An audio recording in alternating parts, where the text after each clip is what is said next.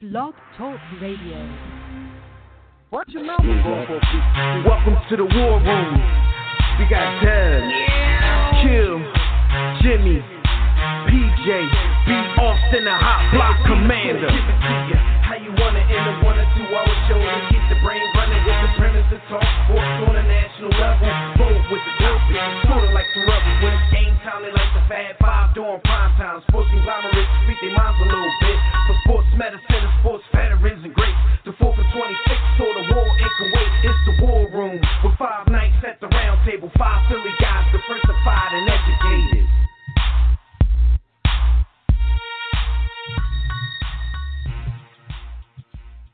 What up? What up? What's good, War Room family? You're once again live in the War Room, brought to you by War Room Sports on the War Room Sports Podcast Network. I'm one of your hosts. I'm Dev McMillan. I'm at the round table with my guys right now. It's just my guy, my Aki. We got B. Austin in the building.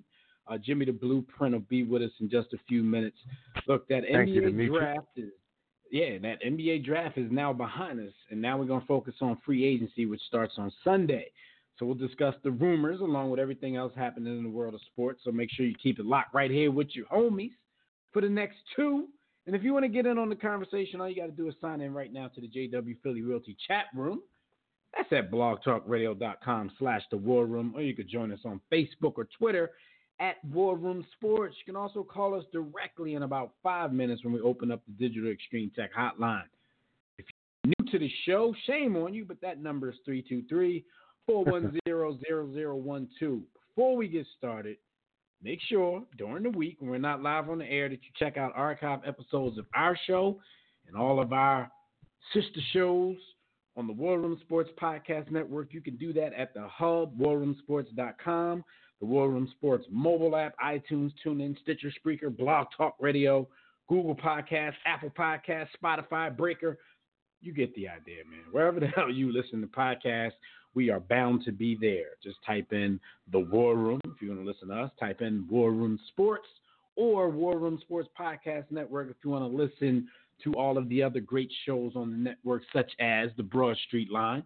Uh, shout out to Chris and and Roy. Uh, they've been holding that down for years. One of the best podcasts out there, if you ask me. Uh, then you got the the Tissue and the Tape hip hop show for all you hip hop heads out there, man. Check out Filmatic 365 and Savad. Man, they break it down only only like hip hop purists can. Uh, so make sure you check that out as well. After further review with the mayor, um, we got a few more, man. We got the the NFL show and the college football show with Fred Purdue. Just check out the network, man. You will love what you hear. But what up, man? What up, Aki? Yo, just gotta I gotta ask you a question real quick, man, before we get started, because you know most of the time we start the show, you know, since your president always does or says something crazy the week before, we gotta address it before we get started, man. Have you ever heard of a rapist having a type? because you know another sexual assault. Some of them are sexual harassment, sexual. This is this is a sexual assault allegation, B. What's wrong with your man? Yo, this is a yet another sexual assault allegation on our president. If you keep in count, they got to be like 18 or 19. This is a shame. What you know, what kind of person we and here in America allow in our top office, but that's another story altogether. Um, but when you know confronted about it, he basically just you know razzed on the woman's appearance and said, you know, look at her, she's not she's not my type. Like, okay. Yo. So what does she have to look like for you to rape her? Like, no, no, no. I did. When I didn't touch her, she's not my type. He's talking about how ugly she is. But you know, of course, people called his bluff, dug up a photo of he and her hugged up back in the day. But still, that's besides the point. Like, are you going to deny not raping the woman? Or are you just gonna say that she's not my type? Because I'm wondering what type she has to be for you to take the draws. Like I don't, I don't get what people allow this dude to get away with. yo, and and I'm sure some of our our our um, friends with psychology degrees, uh, our folks that are part of the feminist movement are going to at some point chime in on this subject to let us know, which I'm sure you already know, that rape has nothing to do with sexual attractiveness and everything to do with exerting and exercising your power to take someone's free will away from them in a physical manner. Like, it ain't got to do with what she looks like. Yo, he is out of complete pocket. Yeah. Yeah, pretty much. Pretty much. Um That's all I got, man. It's, it's, always the wow factor with dude. I mean, we knew from day one that this was going to be, if nothing else, the most entertaining presidency we've ever seen in our lives. So, you know, Godspeed to everybody out there who's affected by his actual policies. And we don't mean to laugh and get entertainment at your expense because, you know, you might not be having too good of a time here, but we knew what Biff was all about when we voted Biff in. All right, man. So let's get into some hot topics, man. Because that's what we're here to do. And hot topics are brought to you by my bookie, War Room. Let's talk a minute about how much money you can make sports betting at my bookie. MLB action goes down nightly. Hey, and if you you, you catch the right game during the day as well. I was watching me a 105 tilt this afternoon. But if you still haven't checked out my bookie, I don't know what you're waiting for, man. Y'all can lay down some cash on the biggest games in sports. You can join the War Room and thousands of other online players placing bets at mybookie.ag. If you guys are tired of getting a runaround from those other services when it's time to get paid, that's why we urge you to give MyBookie a try. You win, they pay, quick, fast, in a hurry, no hassles. You're basically wasting your time sports betting anywhere else. They even have in-game live betting, so you can place wagers after the game start. Um, and if prop betting is your thing, you know, you can do that as well. So join now. My bookie will match your first deposit up to a thousand dollars.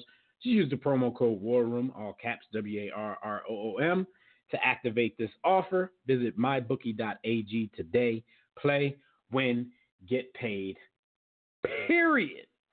All right, so you know, the NBA draft went down last week. Um, of course, um, if you were with us last week, you know we had some technical difficulties, but by the time we got back on the air and was able to go live, we were able to, you know, get some of the picks live before we got off the air. Um, it went how everybody basically expected it to go. You know, you had the first three picks and then you had everybody else. Not saying that to say that the draft wasn't deep in talent, but we just knew what the first three were hitting for. And then after that, everything was uh, uh, kind of up in the air as far as um, where people were going to be placed. Um, the biggest thing that I've taken out of it is just watching, listening, you know, doing what I do uh, with sports fans every week on on social media. The wardrobes of these players was a big deal to everybody, and a lot of people I've heard say this is the best dressed class that they've ever seen. Um, and that's the thing. Like, of course, a lot of people try to be different. B, you had some some crazy colors out there. Um, you had your man Bol Bol with a with a, a spider web whatever pattern on his suit. Um, probably messed up his draft stock considering he had to wait until pick number 44, even though he was invited to and sat in the green room. How embarrassing was that? It's like the janitor's cleaning up the green room, telling you to pick your feet up when he's sweeping. Um, and you still and there chilling. with a Spider-Man suit on. Right, and he was once considered a top five pick um, in this class, and slipped all the way down to 44. Like, do you think people were that afraid of his foot injuries, or or what? What, what did you think this was? Did Greg Oden scare everybody away? Um, yeah, not not just Greg. It was a combination of a couple things. Number one, it was the foot injury, and big men with bad feet, historically, that doesn't go away.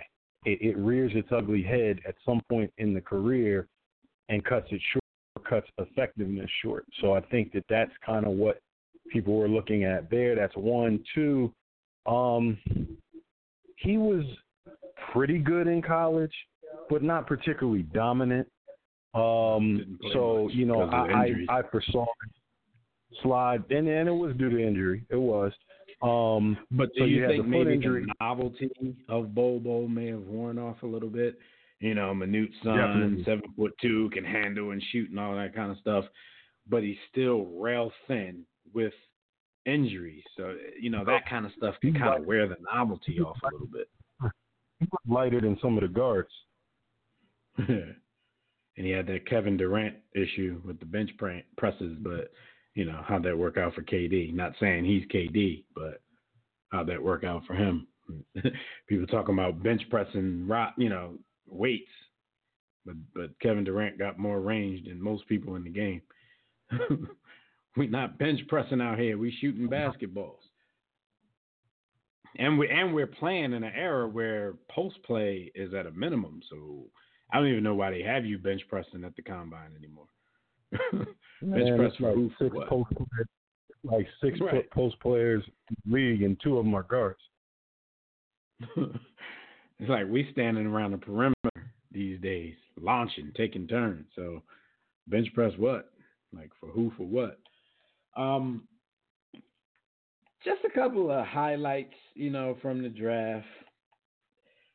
I was wondering what Cleveland was kind of doing. Um, with the fifth pick, they took guard Darius Garland from uh, Vanderbilt. Six six foot three guard, but they just drafted Collin Sexton with their pick last year. I mean, I kind of heard that the pick was up, you know, on the trading block before they made it, but they kind of ran out of time. So now I'm wondering now that they took him because they took a, a best player available um, type approach. I'm wondering what what now? You know, now that they have these two guys, are they going to try to have the try to duplicate the Portland backcourt where you know you got a six two point guard and a six three maybe six three and a half shooting guard. Um, everybody doesn't get lucky like that, but you know these two guys are talented. So you know, is that what we're gonna do? What's your thoughts on that? Um, I I'm I don't know what Cleveland does at this point to bounce back from losing LeBron, and I'm not sure what their front office is doing because they lost a talent in the front office as well, and that shows. I- I'm not sure what their what their angle is. I, I don't I don't know. Yeah. Yeah, it, it was kind of weird to me because later in the draft they took another ball handling guard. So I'm like, you know, Cleveland. I really don't understand their angle. I mean, and they don't seem like a team to me who's in a position for those best player available type drafts. Like y'all got needs. Like fill those needs. So I'll do a quick recap of the top ten because we did so many mocks of the top ten leading up to it. We saw so many, we read so many, and you know did a couple of our a couple of them ourselves.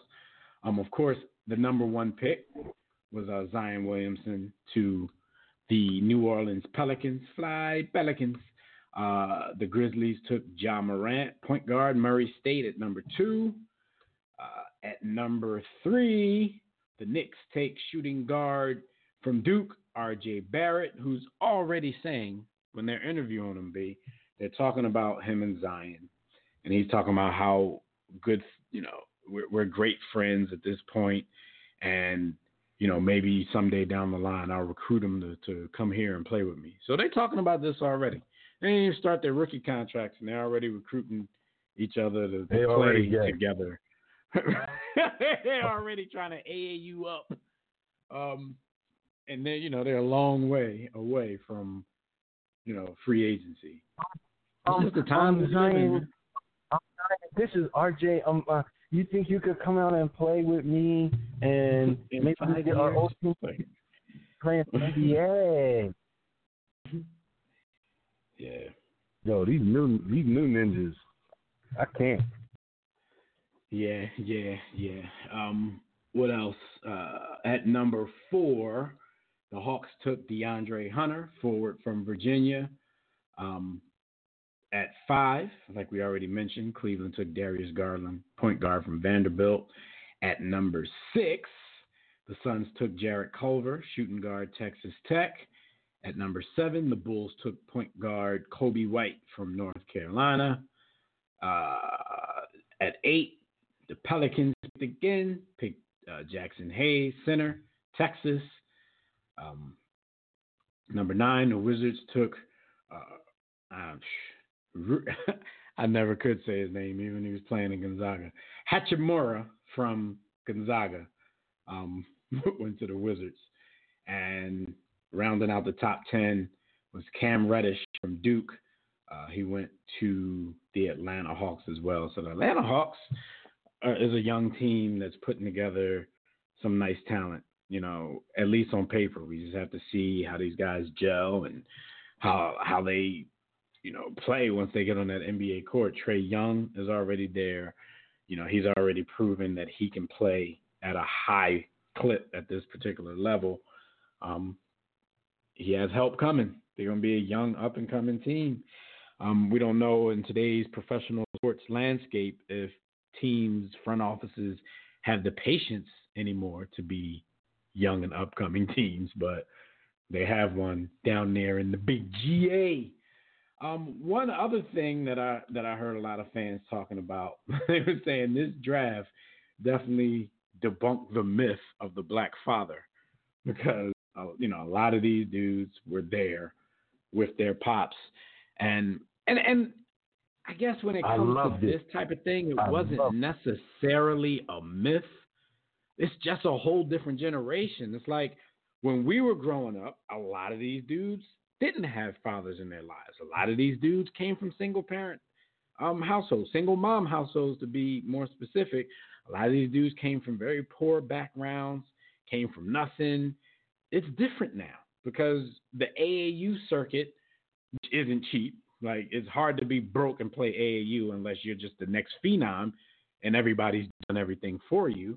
But it's a different crop these days. You know what I'm saying? You do have the crop, the, the two parent households, the the middle class, the upper middle class. Shoot, these days a lot of NBA players who have sons coming up through the system. So it's kind of a change right. in the cycle of what we see in the draft and what we see in the NBA. And it's refreshing because you know you you are tired of seeing the same old stereotypes get talked about all the time. Yeah, let's talk about somebody in their family for a change instead of you know, yeah, he was raised by his mama, he's raised by his grandmama. She made fourteen dollars a week, and he slept in a room with six brothers and sisters. like you, you tired of hearing those Tony Stocks, all we need stories. No, like, I mean, all that I, I got is you stories. Because it ain't it ain't funny, but it is funny, and and and at a certain point, unless you have a strong mind and a strong upbringing and raising, so, and even sometimes with those things, you start to buy into those narratives, even if it isn't oh your life. and and believe that that's them or that's us or that. So, yo, man, kudos to seeing black fathers at the NBA draft. Maybe next time we'll see black fathers in Silicon Valley, but that's a whole other topic and story, man. no doubt, no doubt. All right, so um, a quick NBA draft recap. And before we move on, I see the phone lines are blowing up. So let's go to the phone lines real quick. We got the homie Tobias. Calling all the way over from Arizona. Tobias, what's going on? Old damn time. What's going on? Hey, what's going on? What up? I gotta say, I survived being yelled at by court. I got my T-shirt. Uh, yeah, I don't know if you saw my message. I was like, man, uh, I'm I'm waiting to see what they do to you when you actually say something negative about LeBron. Like they jumped on you, they jumped on you crazy for no reason. It's all good though. so what's up, Tobias? All right, where the hell is Tobias? Where's Tobias go? I don't know. He got snatched up. We're getting back. All right, call we, back in. Tobias. Call back in, big homie. All right, we got the homie Rob calling in from out in California. Uh, it's a good day for, for Rob and Lakers fans. What's up, Rob? What's going on? Man, what's up, man? How y'all doing, man? How y'all doing? How y'all feeling, man? Yo, AKA. piano or something? What was that? Yo, it's your boy Rob, aka Summertime Funk, man. Yo, it's your boy Rob, aka Mr. Slip and Slide. Yo, what's good, man? How y'all doing, man? It's a hot day in Philly. How y'all doing, man? Pretty good, yeah. It's a little it's a little heated over here on the East Coast. About 90, 92, 93 today. It's crazy. Um, but what's up with you? What did you think about the NBA draft? How'd you think your, you know, well, you, just your squad tricked their pick, but I guess it's all good because you got the big brow in return. But what's up? What's up? We got a couple of minutes. What you want to talk about? Uh, uh, I, I, I'm, I'm gonna hit this real quick. I'm gonna hit this, and I want to talk about something serious. But okay, man. Um, what I, what I felt about the draft was first of all, I was kind of living with the trade. I'm like, you know, to be honest, I would have kept Lonzo let Kuzma and Ingram go because, you know, I want a point guard because because because because you still have Le you still have LeBron who's like LeBron's 35 and after three years he's done, and so we're gonna have after. You got if you would have kept Lonzo instead of instead of kept Kuzma, you still can do the pick and roll with you know you can do the pick and roll with you know uh, Anthony Davis and Lonzo. You know, you still get that point guard that can pull it all together. But you know, we'll never know. That's that's that. That's I agree thing. with you, Rob. You know, B don't believe in Lonzo. I think Lonzo is a baller. but um, I, yeah, I definitely agree with that. I mean, Kuz, I like Kuz. Kuz is my man, but Kuz is a one-trick pony, and his trick is just not hard to find in the NBA. He, I like it wouldn't trick, be that though. hard to replace. The only thing about his trick is the fact that he's so young and he has so much confidence already, especially playing with, you know, a superstar on the level of LeBron. A lot of dudes like to sit back and just watch, and Kuz wasn't about that sit back and watch life. But I just think Lonzo brings so much more to the game than you, that that you need. Like Kuz is a modern day he Chris Gatling. He he, he Huh? who? Huh? What'd you say? I said he brings that big baller brand to the game. I mean, I see that. No, Lonzo Lonzo separated himself from Big Baller Brand, so you might like him even more because you know, being banging with his pop ball like that, not on the business tip at least. He He he's on a mission. He says to be his own man. Um, but it, you know, his his all around game. Like I, I keep telling people, a lot of people sleep. They sleep on his level of defense for especially being a second year player in the Yeah, NBA does. and what they that. miss when he went out.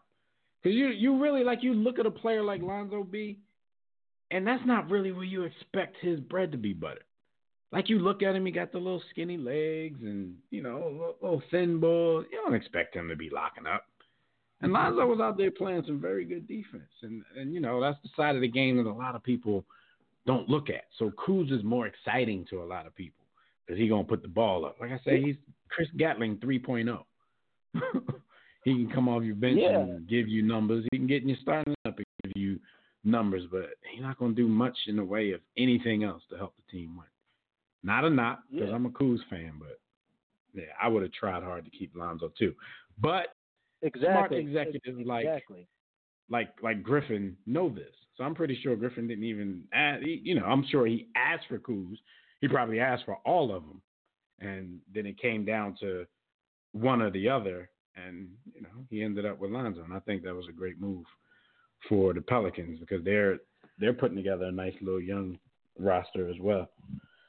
But Yeah, what else, yeah, Rob? yeah. They still got Randle there. They still got they got amazing backcourt. All they need is a front court. But um, Yeah. you know, I, I don't. I don't see Randle staying. I don't see Randle staying. Um, at this point, Zion and Randle might damn near be the same player, um, just with a different level of excitement, a different level of put asses in the seat isms. but I don't see Randle sticking around. I, when free agency starts, I think Randle gonna be on his way. Randle's trying to get some dollars. You know, if if Brandon Ingram is is, healthy, because remember he had some blood clot issues. That's that's been known to, to stop a career. We're still talking about his uh you know potential. Shoot, he got an injury that's potentially it. But um, you know, you got him, you got Zoe, you got Zion, you got Jrue uh, Holiday. Where I hear some rumblings, he might want out of the situation. But for now, you got a nice little bit of talent down there. All right, so what else, Rob? We gotta hurry up because we got some other callers on. All right. Uh, oh, oh, oh, oh, all right. First of all, shout out to the nerd that always be trolling me. Somebody said, uh, somebody said you was a Dolphins fan six years ago, but that's none of my business. Um, now, now, now on to this election. He knows Who's talking about the nerd. The, the nerd. I'm gonna call him the nerd. The nerd Okay. from Florida. That's all I gotta say. Oh, okay, I got you. Oh, somebody know, put him on um, blast. He was a Dolphins fan six years ago. Yeah, I was like, I was like, wow, that's all. That's all I need to know. It's all good. That's all I need to know. But Well, but- that's all I need. I'm, but, but but but on the real, okay, the the elections is coming up. I think everybody, all, all black people, need to become politically conscious of the upcoming election, and um, and and and, and it talks to two, three things. One, if if if you're re- for for black folk who saying, oh, I don't really care about immigrants or whatever, this country taking all our jobs. Just just remember the great Marcus Mosiah Garvey was a Jamaican immigrant that came over here, and you know the rest. So if you ain't down with immigration, good for you. Throw throw Marcus Garvey out, and we can call you a sellout and sell out. That's all I gotta say. Second thing, um, as far as what comes to reparations, I, I just treat reparations as like an NBA contract or a professional contract. Ask for more. Ask for what you're worth, more than what we're worth. You know what I'm saying? Not just a check. Ask for some land. Money by itself doesn't bring out uh, doesn't bring wealth. You know, resources. It wouldn't be. That's the thing, though. Like every we all screaming about reparations, we're screaming about a check. Like it's a lot of black people, a lot of descendants of slaves. It's gonna be difficult, first of all, to you know track everybody, make sure everybody is getting the check they're supposed to. But there's gonna be so many people. There ain't gonna be that much money to go around. So they're gonna end up doing something, and then everybody gonna get like twenty six dollars, and then we're still gonna be mad. So I don't know. Yeah, you're right. We need to do more than just a check. Something else got to happen here. You know what I mean? Ex- we need we need a smorgasbord of things. Give us a check, pay off our student loans, give us a piece of land, excuse our mortgages. Like, come on, you got to do something more than just a check. Yeah, yeah, yeah, exactly. Like people scream out check. I'm like, y'all do know. It's, like y'all do know wealth is not just be be is based on money alone. You know what I'm saying? The, the the real money is really in gold. That's another conversation. I wish Jimmy was here. Dang it. Uh, it, it but but and, and be also keep timing on here too, man. You quiet in the back. Yeah, Yeah, I'm I'm us up. I'm letting you rock. I'm letting you rock, bro. I don't want to disrespect uh disrespect the Lakers too much. And then also the voting, as far as voting is concerned, I, I understand your political leanings, brother, but I think you know my feelings. I don't believe we can ever change a system that was built to oppress and destroy us to begin with. All we can do is cope. So until we create the link back to another continent, I mean, this is all just an exercise in futility, if you ask me. I mean, Yeah, it's, I, like I, know- I I tire of hearing that the system is broken and this and that. The system is working fine. The system is a, a well-oiled machine. The system is working how it was intended to work. we just a lot of us can't get it through our minds that we weren't the system wasn't built with our you know with us prospering in mind. So you know all the struggles this is what it was supposed to be. So and a lot of us do a great job of coping in a system that's built against us. But um but this, yeah. But, but but there still needs something to be done. Like I understand people want to scream like, you know, uh, who who, who are not p- p- people who are the hoteps who are not obnoxiously ignorant. They want to scream, "Oh, I go up for Democrats this, Democrat that." But you know, the Democrats took part, part of the House, and as you see, with pressure from the outside, you know, um, we see uh, what do you call it? Um, that reparations is on the forefront. You know what I'm saying? With pressure, you know, the civil rights bill was passed. With pressure, the um, the the desegregation laws began like under in World War II. With pressure, the uh, Thirteenth Amendment was passed. We have to keep pressuring our our presidents and lands and our, our presidents and our political candidates. And take, take control of our local government first and foremost. But like even or, or even with a candidate like Bernie Sanders, who I favor of, he doesn't really have a good foreign policy. And when the Arabic uh, Muslim brothers and sisters actually pressure him on the last couple of years, four years, I would say five years, his tone changed, everything changed. So we still got to keep the fight. Got to keep going on. I understand that this wasn't this this nation was not built built for us. That we can be like the Bolshevik Russians and take the whole thing, the the communists and take the whole thing over. But but but but but that's not really our game right now. We need to be a political strategist and and do what we can to to maneuver I just. I, I, I just don't want people to be fooled into thinking that the fight will ever be over. Like as long as we're here, like our lives are going to be a fight. You know what I mean? That's just what it is. All right, but Rob, we gotta we gotta roll, man. We got some other people waiting And- as usual. Eh, eh, and- Thanks for your call, good hope- brother. And I hope Mm. Jimmy Butler stays, man, with the with the Sixers, man. And I hope Kawhi Yeah, come back home, baby. That's all I gotta say. All right, peace. Kawhi ain't We'll talk about that in a little while. Let's go back to Tobias. Uh, let's get him back on. What's up, Tobias? Sorry, my Obama phone dropped there. Sorry about that. Uh, you know, yeah. but here's the thing. I was talking about the NBA, right? Zion, they putting all this pressure on this guy, and I look at him shoot a jumper. He's shooting a set shot. He ain't even jumping, and so he has so much room to grow in his game. And people act like they won't give this guy room to grow. Now they talking about the Pelicans, the sleeper playoff team. I'm like, you know, he's 18 years old, right? LeBron was probably the best young guy to come in ever at that age, and they still didn't make the playoffs. Can we just let these kids grow their game first? And LeBron and LeBron had Ricky Davis. According to Ricky, he's That's the best player in the league. LeBron was coming there to help him out. Ricky Davis, that's crazy. and, and now you're talking, about, and now like now, what happens is these pundits on TV, they try to Laker free agency. You got idiots that that overrated GM in Houston want Jimmy Butler. If Chris Paul don't want to watch James Harden dribble, what the hell you think Jimmy Butler's gonna do? you know, Jimmy staying in Philly because Philly's gonna pay him, which is smart. But the Lakers, Yeah. what, what they well, they get D'Angelo Russell. I'm like, people, do you watch the? Have you watched the NBA for the past 15 years? LeBron been in. He's the point guard.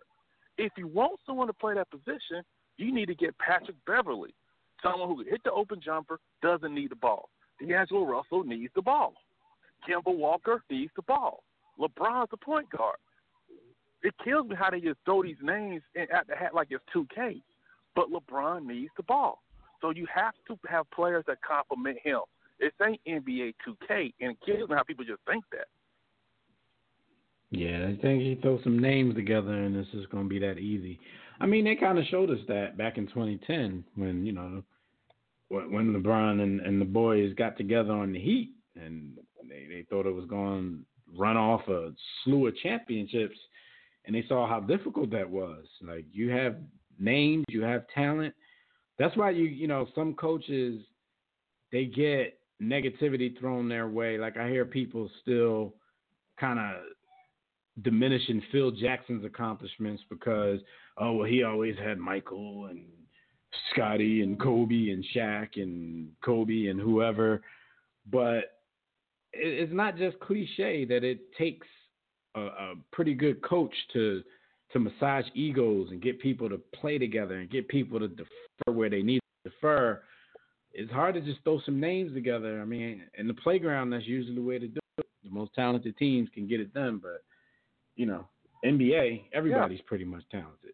And it's difficult to just throw people together. And I thought, like, that whole time, I was thinking, like, man, I'm watching this press conference, watching them say, not one, not two, not three. I'm like, yo, they straight up disrespecting the NBA right now. And they kind of got hit hard with it. at that time, LeBron was so star for a championship. Just getting two out of that lineup was the greatest Mm-hmm. thing ever because he just needed to get off the schneid.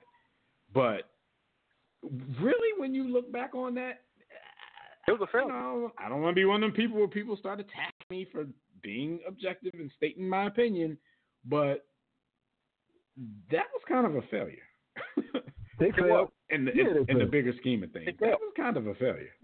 Championship. because they should have three. Honestly, they should. Honestly, it could have had three realistically, but at the same time, what if game. They only should have had one. To be honest with you, uh, you know, that's just how sports work out. But at the same Right, time, right. could have had three, could have had one. Ended up It's just how it works out.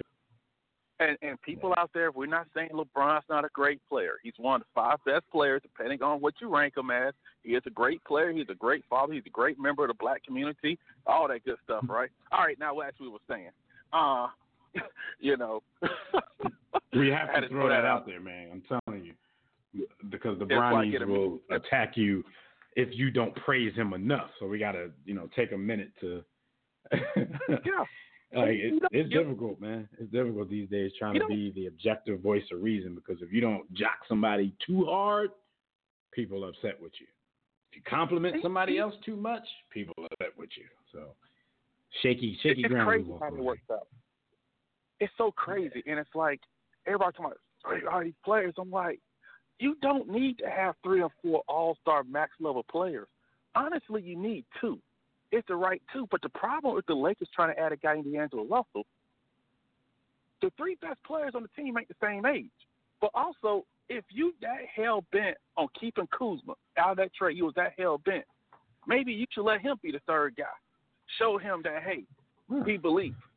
If he's that But hell that's the thing. If you don't blow the rest of that salary cap on a third big name free agent and just mix in some good Oh. mid level veterans, that team could be devastating. But everybody's so greedy. Everybody got to have a big three. Everybody got to have a super team. Super teams, you know, a lot of times are just on paper because, you know, there's been a lot of super teams that failed. You know, the Lakers with Nash. Kobe, and and Dwight, they failed. I mean, I, I always go back to them like I wish we would have got a chance to see them in the playoffs though, because at the end of that season, Kobe was on. He was starting to play on another level until you know that Achilles injury. And I think their first round opponents dodged a bullet because I think they might have finally started to come into their own. But you know, in all in, in the grand scheme of things, that was a failure.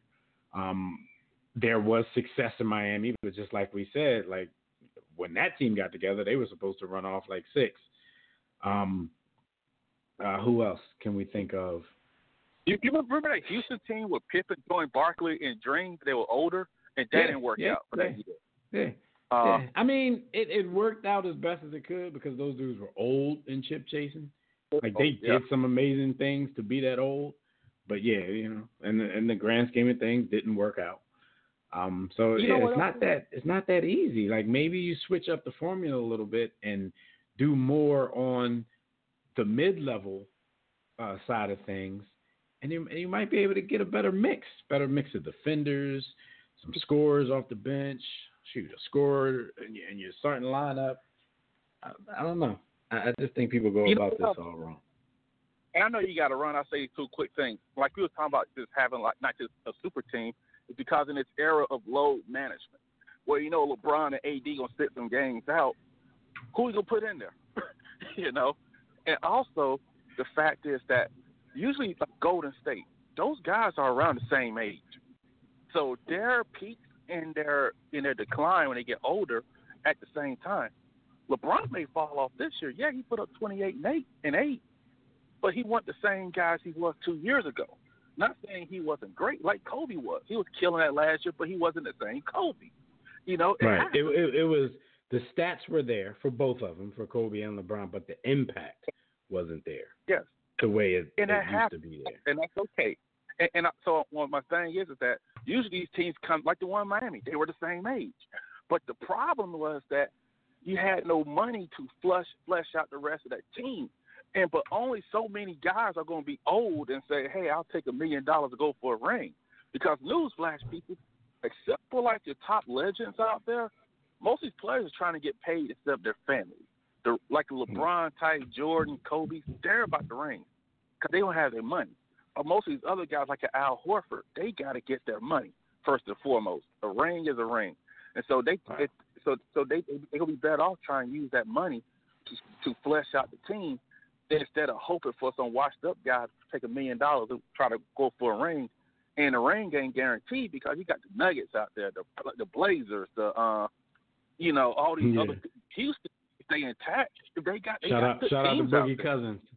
Shout out to Boogie Cousins. Thought he was gonna sneak one in before hitting free agency again. Like his his his free agent, you know, haul hasn't gotten any better since since he stepped foot in Golden State last season. Yo, he he Like- definitely hasn't. That did Yeah, not like- go as planned for him. He thought he was gonna go with them, play well, get a ring, and then get a max. Like he ain't nowhere near max right now. It's a shame. You know, it's crazy. You know, he should have sat out the season. He would have made more money. And also, a player like I know someone said in the group chat last week, Bol Bol should have sat out the season and not even played a lick. He would have been a top ten pick. Just crazy how that stuff works out when you don't play compared to when you actually do Yo, play. I, I believe I believe that about Bol Bol too. I believe that. Oh, I don't know he about was once DeMarcus. a top five prospect. So if he didn't play, yeah, he'd have fell somewhere in the lottery at least. He went from top ten to not mentioned at all. I would have taken the second round because you got nothing to lose. I would have taken that because the numbers he put up in those ten games he played were pretty damn impressive. About I go would versus take better than shot him. Yeah, because we, because, because like I'll say this also for our run. The Bulls' first round pick, Coby White. I was surprised we got him. I'm happy with that pick. The second guy we pick, I have no idea who the hell he is, but uh, he can't be worse than Denzel Valentine. But hey, you guys have a good day, man. all right, man. Let me talk to you next week. Shout out to Frank Yiddy. Peace. All right, so yeah, yeah, yeah. Uh, switching gears real quick. Shout out to Molly. Um, did you hear about the whole thing with the NCAA? California, uh, some California schools could be banned from, uh, potentially be banned from competing in NCAA championships if a bill is passed allowing state college athletes to be compensated. Um, this bill is about basically compensating these kids for the use of their own name, image, likeness, and if it is passed, it would begin in 2023. It easily passed in the state senate last month, 31 to four.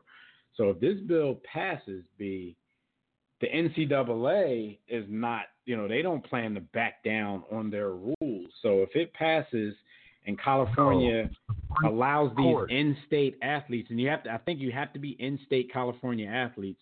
But if it passes and these people are able to capitalize off their likenesses, then the schools could be facing sanctions. you Precedent know, set.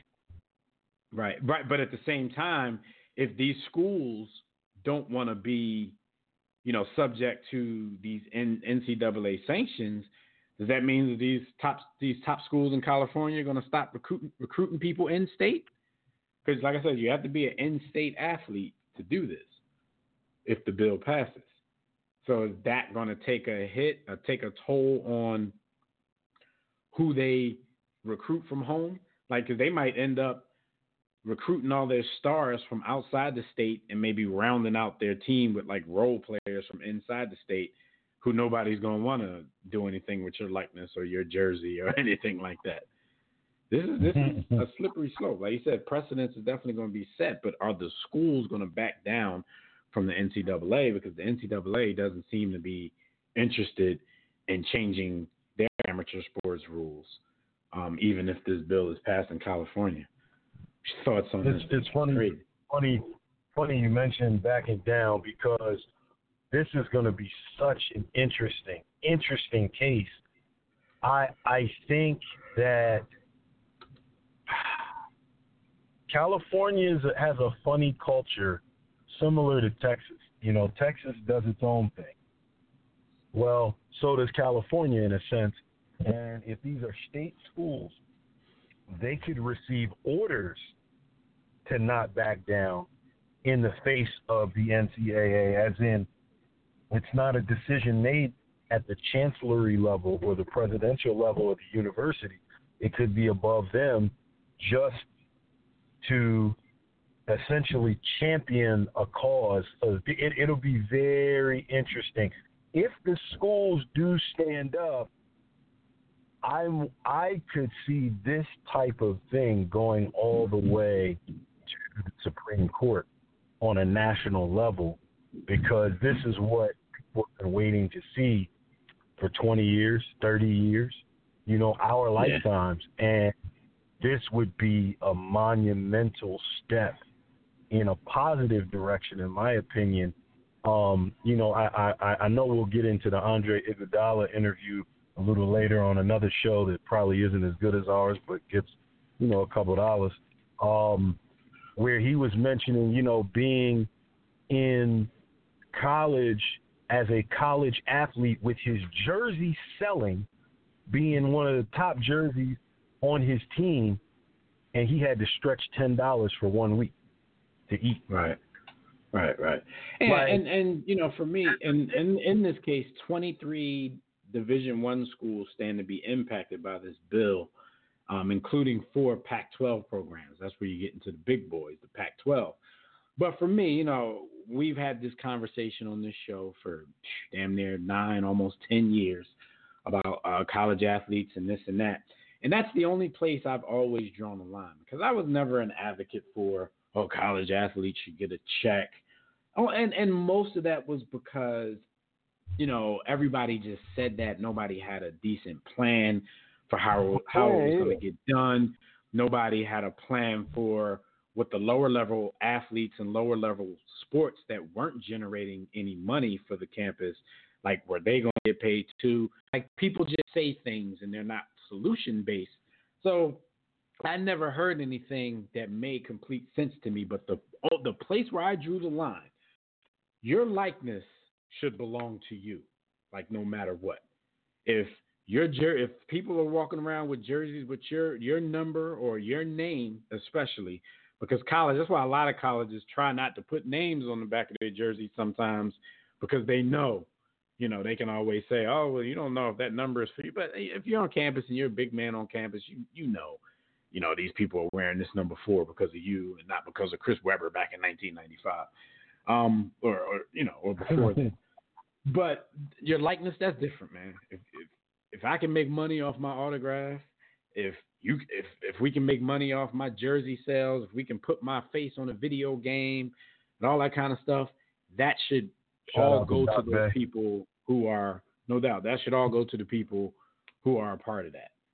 And that would kind of make it easier because it's like, okay, we're not it's not one big sweeping thing where we're paying everybody. And if you're on a college, you know, sports game, if you're on a video game, then I guess everybody would get a little piece of something, but you know the big money is going to go to the the more popular people that's making that's generating the cash. Here's my, my thing, and we've had this, we've had this conversation, and we'll likely continue to have this conversation.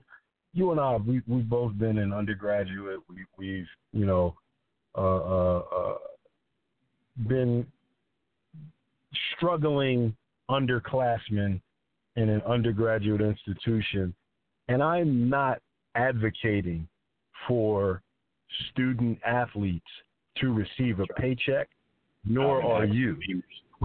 But, but there are so many ways that they could compensate collegiate athletes beyond just saying here, oh, you know, here's twelve hundred dollars for the week because you're playing for our team. There's right. any number of ways that you could skin the cat, so to speak, including trusts that are paid out, you know, upon graduation or trusts that are paid out, you know, some years down the line or there there's just a number of ways that that the money that's made in, in collegiate athletics the wealth that's created could be distributed more evenly and trickle down to those that are actually generating it. And I, I just think it's it's in one hand it, it's crazy, but on another hand it's not crazy because it's the way of of capitalism. It's the way of the United States. Like this system is not broke by any stretch of the imagination. Young black boys go to major collegiate institutions, generate millions, no billions of dollars, don't get paid for it, and get told they should be thankful for a college edu- a collegiate education, which, by the way, is is dropping in value uh, uh, over the course of the last, you know, 20, 30, 40 years. Is it? What is a bachelor's degree worth? You know what I'm saying? just talking about like- that the other day? Where you got people out course. here advertising jobs, preferring master's degrees, starting at fifteen dollars an hour for a master's. De- like Yeah. what? Don't even put that in the mm-hmm. job description. You tripping? master's Yo. degree preferred starts at fifteen twenty five an hour. Yo, I would All get up and pee in the Navian- interviewer's cup, is- but Navian is is is I can't even say the word. I'm gonna get in trouble, but you know what Navian doing, people. But so I I just I feel like um, to bring this back around to this particular story, I am very very interested and intrigued into where this will go and who will stand up because the the student athletes really can't stand up and advocate for themselves. So it's got to be the universities make a decision to do so, or the state of California makes a decision to do so. It's going to be a very, very interesting discussion and dialogue and eventually fight if they choose to take it that far. If they decide to fight, they could shake the world. They literally could shake the world. Yeah. All right, we'll see how it goes. Um, I wonder what you know the the O'Bannon case, what bearing that had on this, because I don't necessarily think the O'Bannon case. I don't think they were just fighting for California state athletes, but I wonder if this had any bearing on this bill um, that might be passing soon. But we'll see. We'll keep an eye on it. We'll definitely talk about it again. Let's get to our quote of the week, and our quote of the week comes from NBA player, NBA sixth man, uh, until you know he had to step forward for Portland at the end of the season. In- Enes Kanter, um, the that's on the run from the Turkish government right now. He said on the the Colin Cowherd show the other day, um, he talked. They were talking about the the subject of Zion Williamson came up, and our quote of the week is this. He said, "quote I kind of feel like he's overhyped. I kind of feel like he's Julius Randle with hops." Do you have an issue with what he was saying? I know I said earlier in the show, you know, I don't think Juli- Julius Randle will remain a Pelican because he and Zion at this point seem like they do a lot of the same things. So for me, it kind of sounded like Enes Kanter was definitely taking a shot. I'm not sure at who, at Zion, at Julius, or both. Both, But both. there's not a lot of lies, at least right now, in what he's saying. You know what I'm saying? Like Yo, he, he if- definitely if- was because you you- know Inez Cancer is known to talk trash. He's a troll, but Yeah, he's definitely lot a troll. I love him. what he's saying right now. Uh, if if you are a student of the game, if you take this thing of ours very very seriously and you're analyzing their games, they're the same. They're the same player. Like One, like one more Zion, Zion is one point. Zion is one point five. I won't call him 2.0 yet. I haven't. He's 1.5.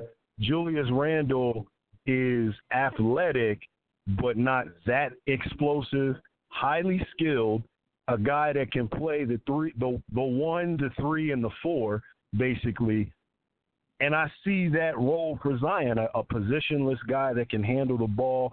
He's a forward size. He can play in the front court, but he can handle and he can can pass. play the one? I wouldn't put Julius Randle at the one. My life. Nah, I probably jumped the gun with that. But he's, you know, out of the Anthony Mason mold where they let him bring the ball up court, let him go 1v1, break cats down, and things like that. He's not a one by any stretch, but you know what I'm saying. He's got he's got a nice little handle to him um, for a big fella, and and I see that in Zion. Zion can jump out of the gym at 385 pounds. Um, you see what I did there, but Mm-hmm. I, I they do the same things. They they definitely do the same things. For now. Um, At least. for now, yeah, for now. Um, Julius And it's and it's not has been working on his be- outside shot. Hey, hey, Yeah, it's, not a knock. It's, it's not a knock to be a, a you know more athletic Julius Randle. Julius Randle averaged what twenty one and nine this past season. He got he caught wind of the comments and he he got a little you know sensitive on him. So he he tweeted out, "Yo, at, Enes Kanter, last time you guarded me, I had forty five. Relax, bro. LOL." Um, so you so you know the nerd in me. You know the nerd in me had to go find some even nerdier people, had to find some analytics people. And while it's true that the last time they played against each other, their teams played against each other, Randle dropped 45 points. Uh, the Blazers won the game. This is a game in March. However, considering at the time, um, uh, Enes Kanter, he only played like 20 minutes in that game because he was coming off the bench before their center got hurt. And he only guarded Julius Randle for two of those points. So, as they would say in the Oh. district, as they would say in the district, Randle sized it a little bit. He sized it a little Yo, yo, yo, listen. the last I ain't, time I ain't even, I ain't even dissing. off, you had 45. But I ain't dissing Julius Randle. one bucket.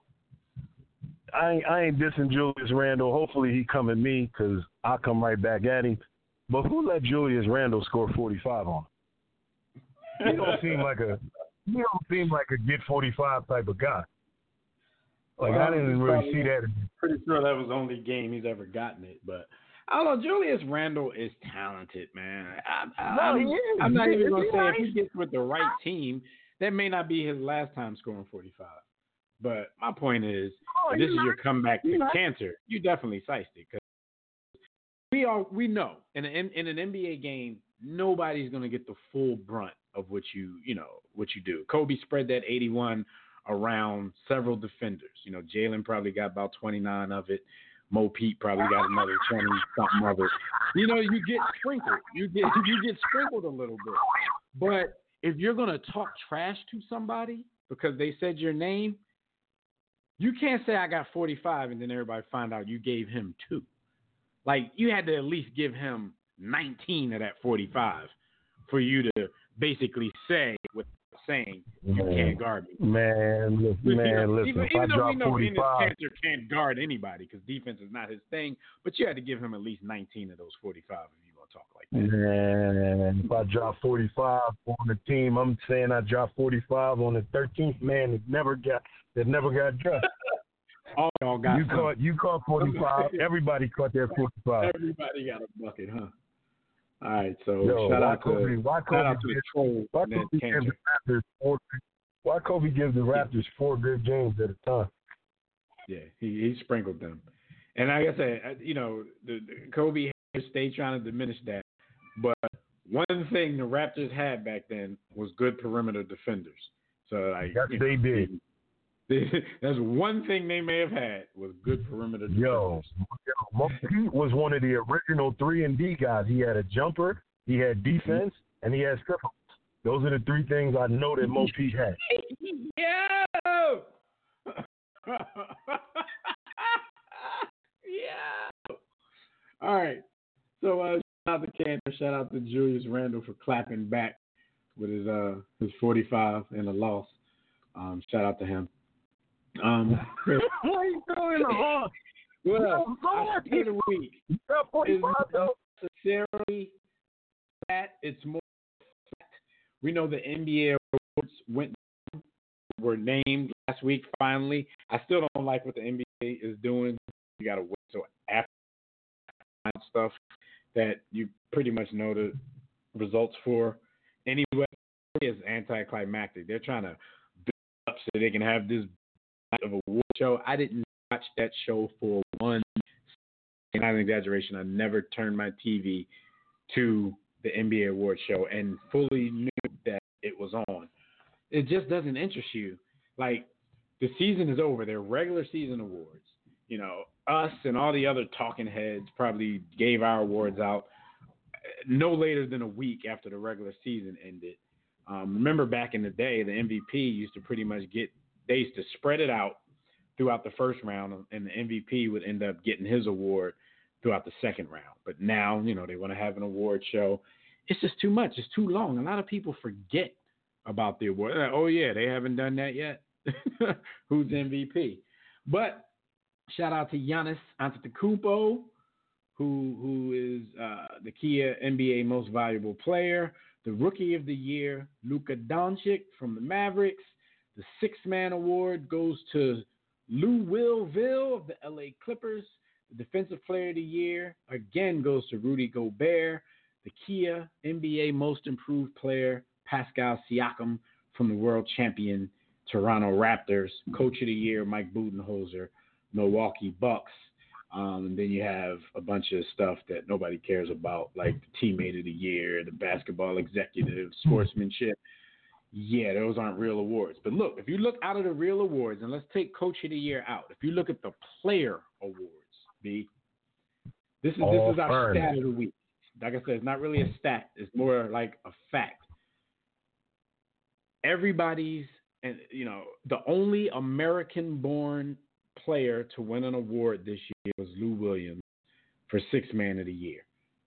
Now we talked about this a long time ago. How a lot of us think that you know the international game is becoming more of the NBA game. These guys are going to end up taking over the NBA game, especially once you mix as athletic once you mix athleticism with the skill level that they already bring over at such a young age. Because we talked about that a long time too. It's like in America, your athleticism will take you a long way. It'll take you to NBA superstardom. And you see a lot of people, once that athleticism wears off, they don't really have the skills to sustain their career at a high level. These guys come in I think, overseas, man. I think they're they've they've been playing a more skilled game um, overseas. Now some of these guys' athleticism is catching up with their level of skill, and they're damn near taking over the NBA, man. Most valuable player, Giannis, Rookie of the Year, Luka, uh, Defensive Player of the Year, Rudy Gobert, Pascal Siakam, Most Improved. You know, if they could have got a six man, you know, they would have had basically a player award sweep. And uh, I'm trying to I'm trying to think right now, like who are some good foreign six men who might, you know, jump up in there when Manu, Manu is gone. If Manu, Yeah, Manu. if Manu was ten years younger, it'd have been him.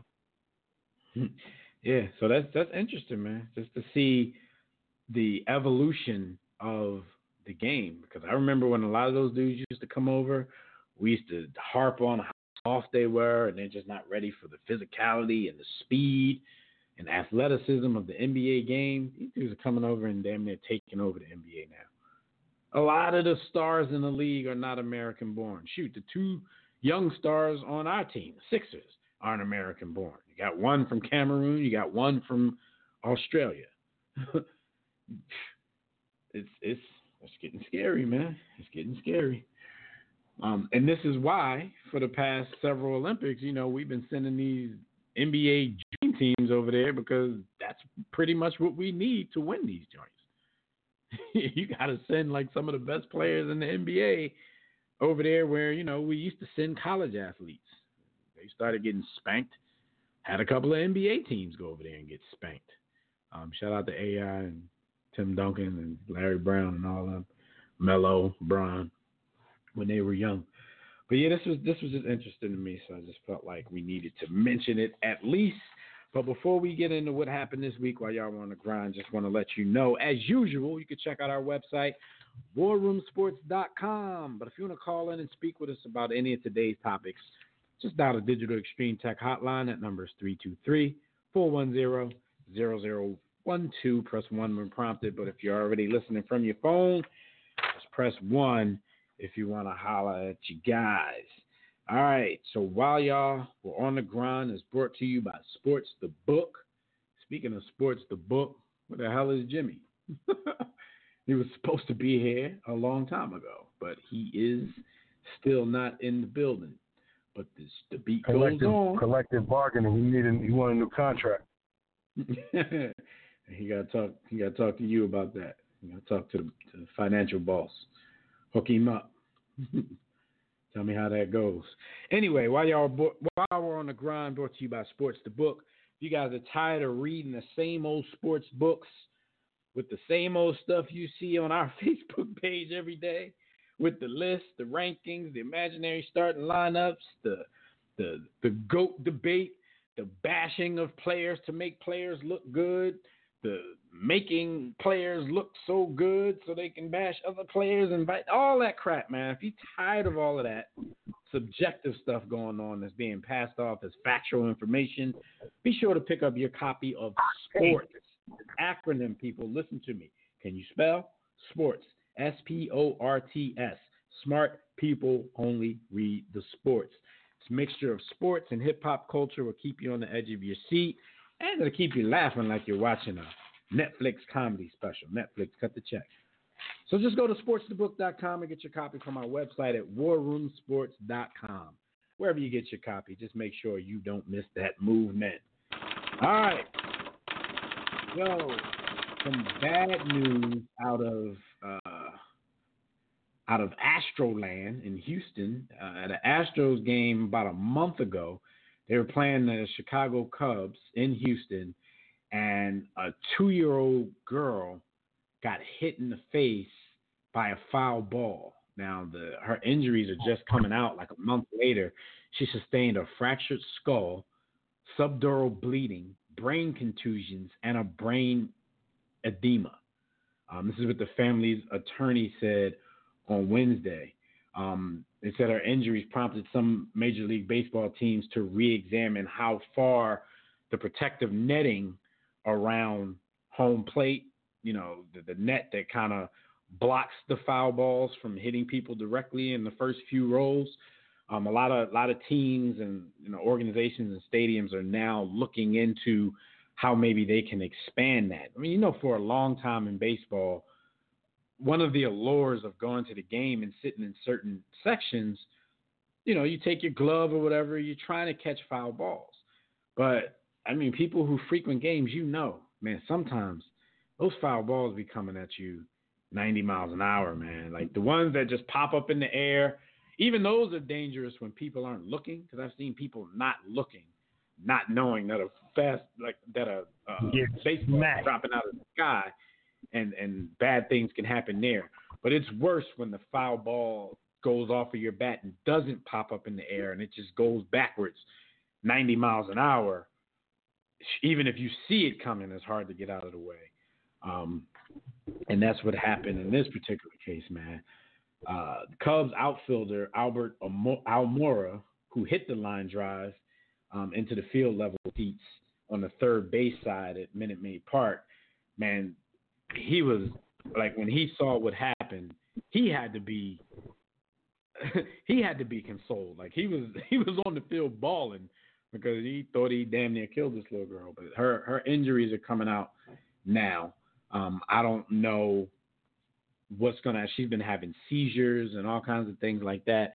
I'm pretty sure that Almora and these clubs and Major League Baseball in general are going to get involved, um, probably with her medical care. I mean, this is me speculating, but I'm just, you know, I'm I'm, I'm speculating that somebody or a group of MLB players or the league in general are probably going to get involved in this in this particular thing.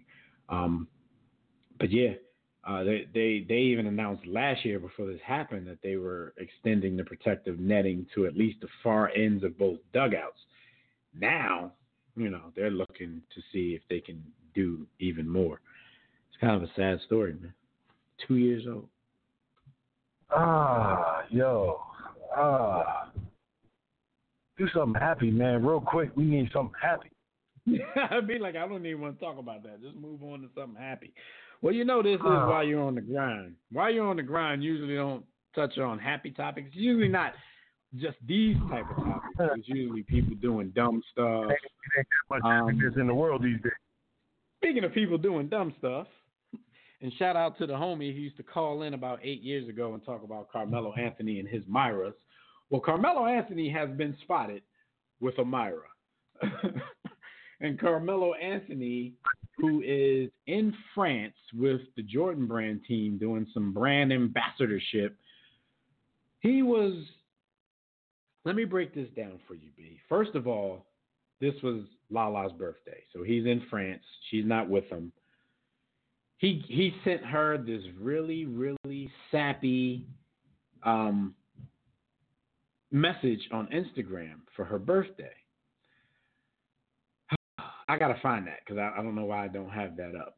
But at the same time he was doing this, paparazzi was out in the south of France getting photos on a yacht of Carmelo laying up with some beautiful chick. Now there's photos of him laying probably about two feet away from her, laying next to her. It's just the two of them in the shot. Um, there's some more where he's standing up and and they're talking. There's another one where I think he's out on like a jet ski or something, and she's standing on the side of the boat watching him. Carmelo has been going at the blogs because he claims that the woman that he was with is just a friend, and her whole family, including her husband, were on that yacht. Um, and it was, you know, because he's on a business retreat, not some, uh, you know, some hot and heavy or fair trip. So there's a lot of people out there who's not really banging with what Carmelo is saying, but here's some quotes from him. He said, you know, I'm only really addressing this for my family. Keep my family out of this, man. Y'all trying to expose somebody's wife. Y'all exposing somebody's kids. Leave that alone, man. That ain't cool.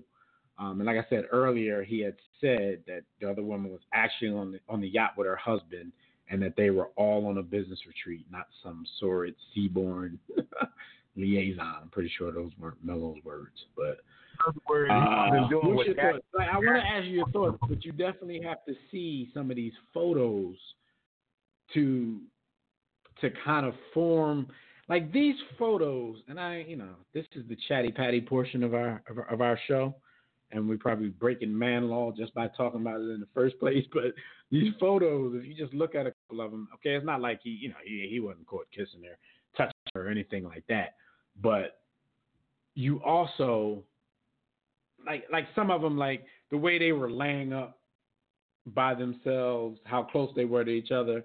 Like you and and, and my wife wouldn't be like laying up like that if we all went on a because we've been on several cruises together. Like y'all weren't just chilling in the on the boat laid up next to each other having a conversation. So it looks suspect. I don't know if Melo's telling the truth or, not, but it definitely looks suspect. What's your thoughts on Melo and the Myras, man? Melo got to chill. Melo he was just supposedly getting in good from the last affair that he got caught having. You know, when Lala was supposed to be leaving him, like they supposed to be good now, and Melo, you know, He's- Fellow he's innocent man can't do it. Can't do it. free Melo ball, man. free Melo Anthony. Free yo, free Carmelo, Rubio, Montoya, Anthony, man. Free my man. Shout out to my boy King. Um, I don't know, man. You just got to be very careful of the optics in today's society. Um, and and a man in his position uh, un- should understand that, yo, the eye the eye in the sky is always watching. The eye in the sky is always watching and looking.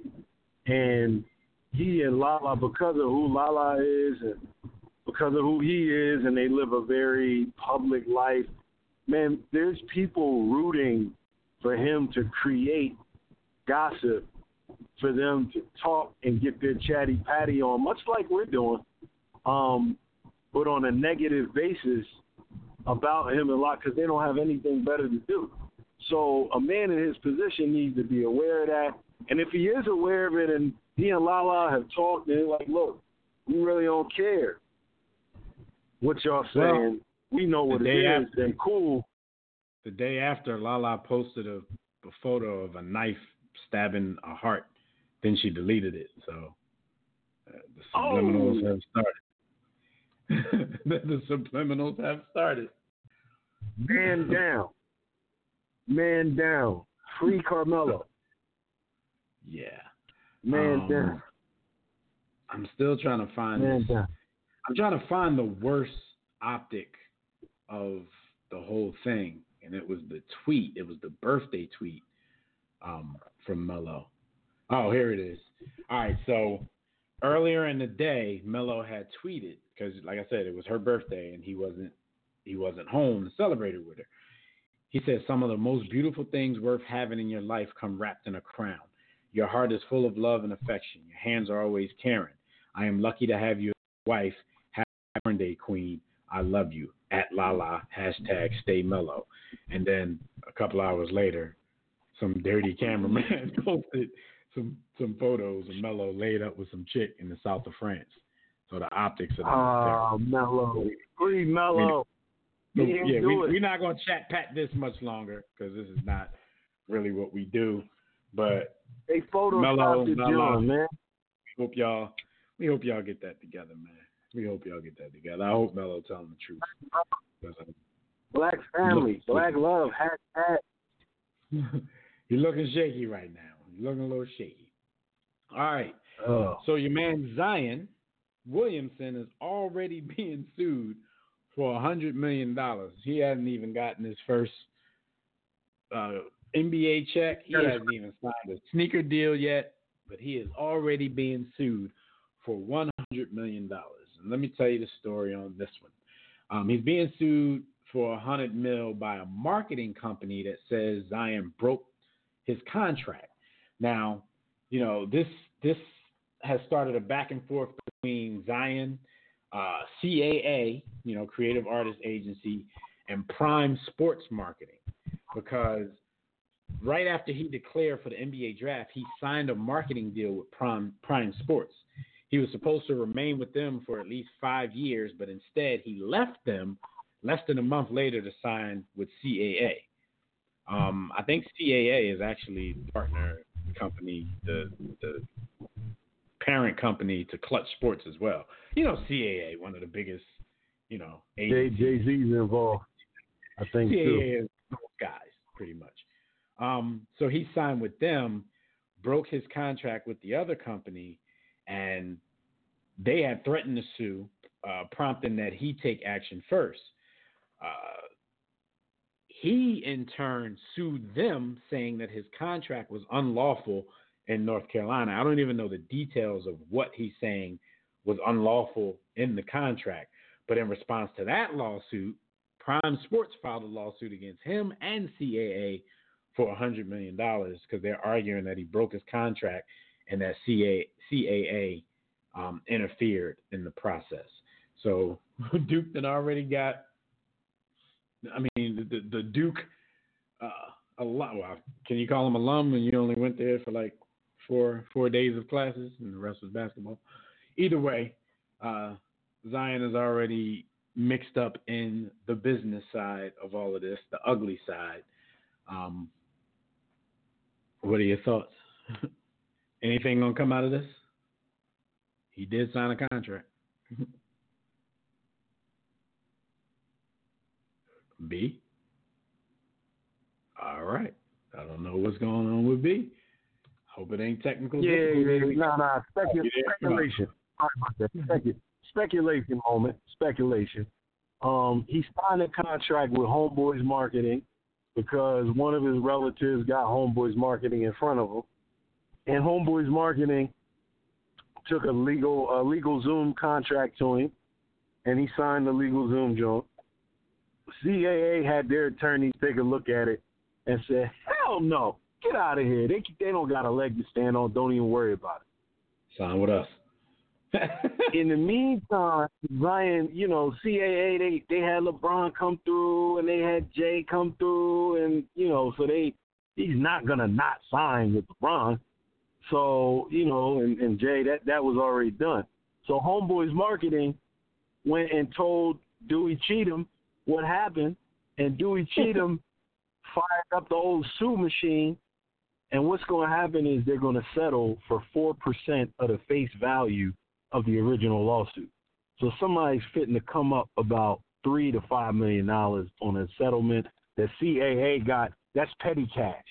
They're gonna just say, "Here, yo, take this five million, and get out our face, get out our Yeah, face." that's, that's what Don't I see ever come happening. some, some settlement where they just gonna break them off with a little bit of change, tell them to, to go about their way with their little tinker shop. Um, uh, ultimately, Get your shine CAA is gonna benefit off this hundred million dollar Nike deal this dude probably about to get. Um, Popeyes was selling an 82 inch box of food to celebrate Zion being drafted. Yo, what's in an 82 inch box of food? And and how much did that cost? And how much A is lot of slave food. Love that food. chicken from Popeyes. All right.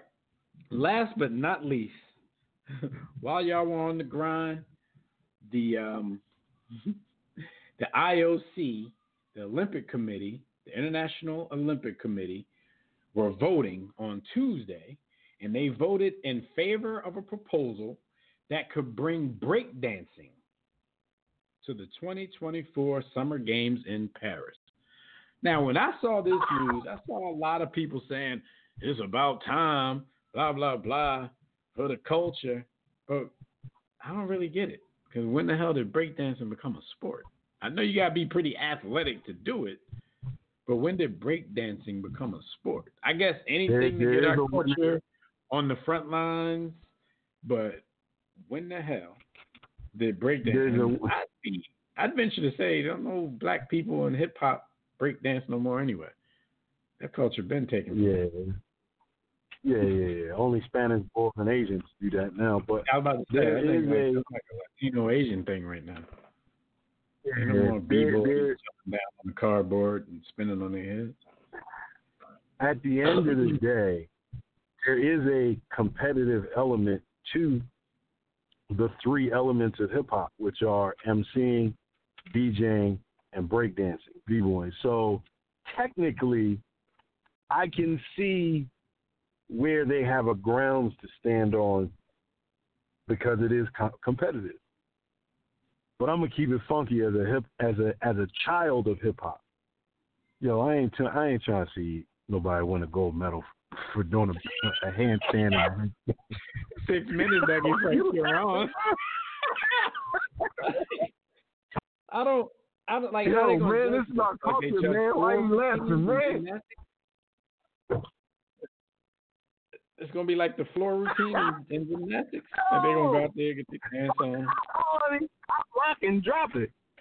and then, and then they gonna stop when it's over, look up at the board, and wait for their score to pop up. Like this is weird to me.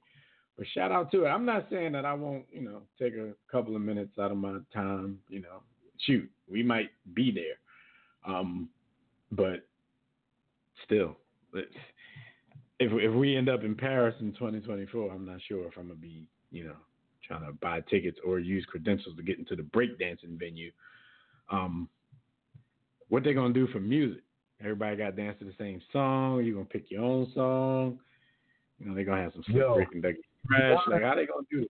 This is interesting. But To be honest, to be honest with you, the, the French definitely has something to do with this because they love hip hop. I mean, the whole world loves hip hop, but the French, like they they're into their their b boy. Like it's a thing. They they get their street dance on in in Paris. I can see a lot of support from the host country for this. Yeah. All right. Well, break dancing. Yo, you not trying to you not trying to fresh fresh kid You go on on. the on the on the Yeah. Crazy this is gonna be- leg. And then they do this, you know, like after like Turbo and Ozone are like old men. Like that's not fair. Are they gonna be judges? like what we doing here? Electric Boogaloo at the Olympics. All right, so real quick, man, some some birthday shout outs. Let's get to these birthdays for this week, and we want to give a quick shout out to Jim Edmonds, who turns 49 years old. Yo, I swear, I'm getting old. Jim Edmonds is already 49 years old. Um, Chuck Person, the rifleman, is 55 years old. Chuck Person never met a shot, never met a shot that he did not like. Um, so shout out to Chucky on his 55th birthday. And former Philadelphia Eagles offensive coordinator Brad Childress, he turned 63 years old. So we like to give a, a, a big war room Brad, salute you to all of these folks on their birthday, and their birthday week. Salute! And one more time before we get into some NBA rap, y'all know the drill. Y'all can check out our website, warroomsports.com. When you're there, don't just click on it. Like, ah, these guys told me to go to the website. Let me go see what's up with the website. Stay for a while. Click on everything. See what's up. Hey, you can come back and tell us some things that we haven't updated that we need to update. I can think of a few right now. But if they come from you, you guys, that means, you know, that, that tells us that you were on there and you were looking around and you were interested in what was going on. So check out the website. But if you want to call us right now and speak with us about any NBA topic, because we're about to go hoops heavy for the rest of the time we have, uh, y'all know the drill. Give us a call, 323-410-0012. Press 1 when prompted. But if you're already listening from your phone, just press 1 if you want to talk. All right now. Is Kurtis Blow gonna be a judge in the in the Olympics? Speak, speaking Um, of uh, speaking of breakdancing in the Olympics, I know. Um, and I forgot to, to tell y'all who basketball was brought to you by. Of course, that's Digital Extreme Technologies. Do you or your business need a custom website? Well, because I know you do, because I've seen some of your websites for dynamic, professional, and most of all, affordable custom website solutions. You need Digital Extreme Technologies. No need to break the bank for an effective online presence. Top quality, results driven websites at incredibly affordable prices. And even if you can't afford our incredibly affordable prices from our partner, financing options are available. So just visit digitalextremetech.com or call 267 205 4203. Again, that is 267 205 4203. And for discounted rates, be sure to tell them that the homies over at War Room Sports sent you. All right, man. The rumor mill has been going. The Woj bombs have been dropping, and you know NBA free agency is on the horizon. Starts this Sunday, so there's something different every day. There's a front runner for this guy on Tuesday, and then there's a new front runner for the same guy on Wednesday. Um, let's talk about Kemba Walker real quick because the new front runner to land Kemba Walker, who, in my opinion, was going nowhere. He's going to get that big money from from Charlotte, but the rumor mill is now saying that the Celtics are the front runner for his services. Now, can you see a Kemba mix in in in Boston? Because Boston, man, the interesting thing about them was this time last year, people are talking about Boston as if they're going to run a Boston in the East for the next eight years. Now, a year later, we're talking about Boston rebuilding. We're talking about Kyrie Irving uh, potentially leaving. Seems like it's you know a done deal that he's leaving. We just don't know where he's going. Um, Al Horford uh, leaving. Um, Scary Terry, he, you know, he done opened his mouth and talked about the situation, how he didn't want to play there anymore because of the whole Kyrie situation. He might have spoke too soon. that might have been his team if he'd have just shut up and let Kyrie leave. Now, you know, if Kemba comes, then he's going to be in the same position. So he's probably leaving. So, you know, what was once considered the best team in the East, the favorites in the East, a team that could have won the NBA Finals, is now being seen as kind of a rebuild, if not rebuild, a re- uh, type situation. So, what's your thoughts on Kemba Walker to the Celtics? I mean, we've seen point guards thrive, scoring point guards thrive in their system for the last couple seasons. Uh, what's your thoughts on Kemba following up what Isaiah Thomas and Kyrie Irving did in the Celtics green?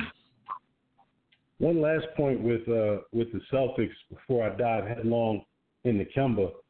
Al Horford is leaving, and I know that's not a big deal in terms of the stats, but mm-hmm. Al Horford was a big glue guy for them. Yeah, he's their guy. Defense. Um, he can score when you need it. Hey, he can lock down Joel Embiid. It seems like there's only two players in the NBA that can do that, and that's Al Horford and, and, and Marc Gasol. So having one of those guys on your team, especially in the East, is a big advantage.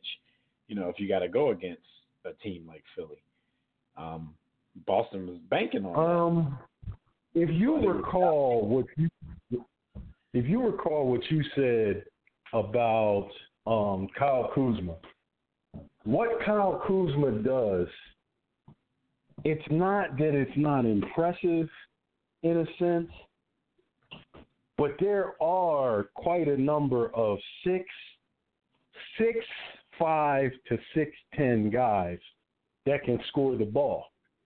To a lesser extent, there's a lot of guards out there that can give them a one four flat and just go. In fact, the majority of guards in the NBA, one four flat, just go, or pick and roll, read the pick and roll, in in Kemba's case, while he does read it very very well, most of his reads end up with him shooting.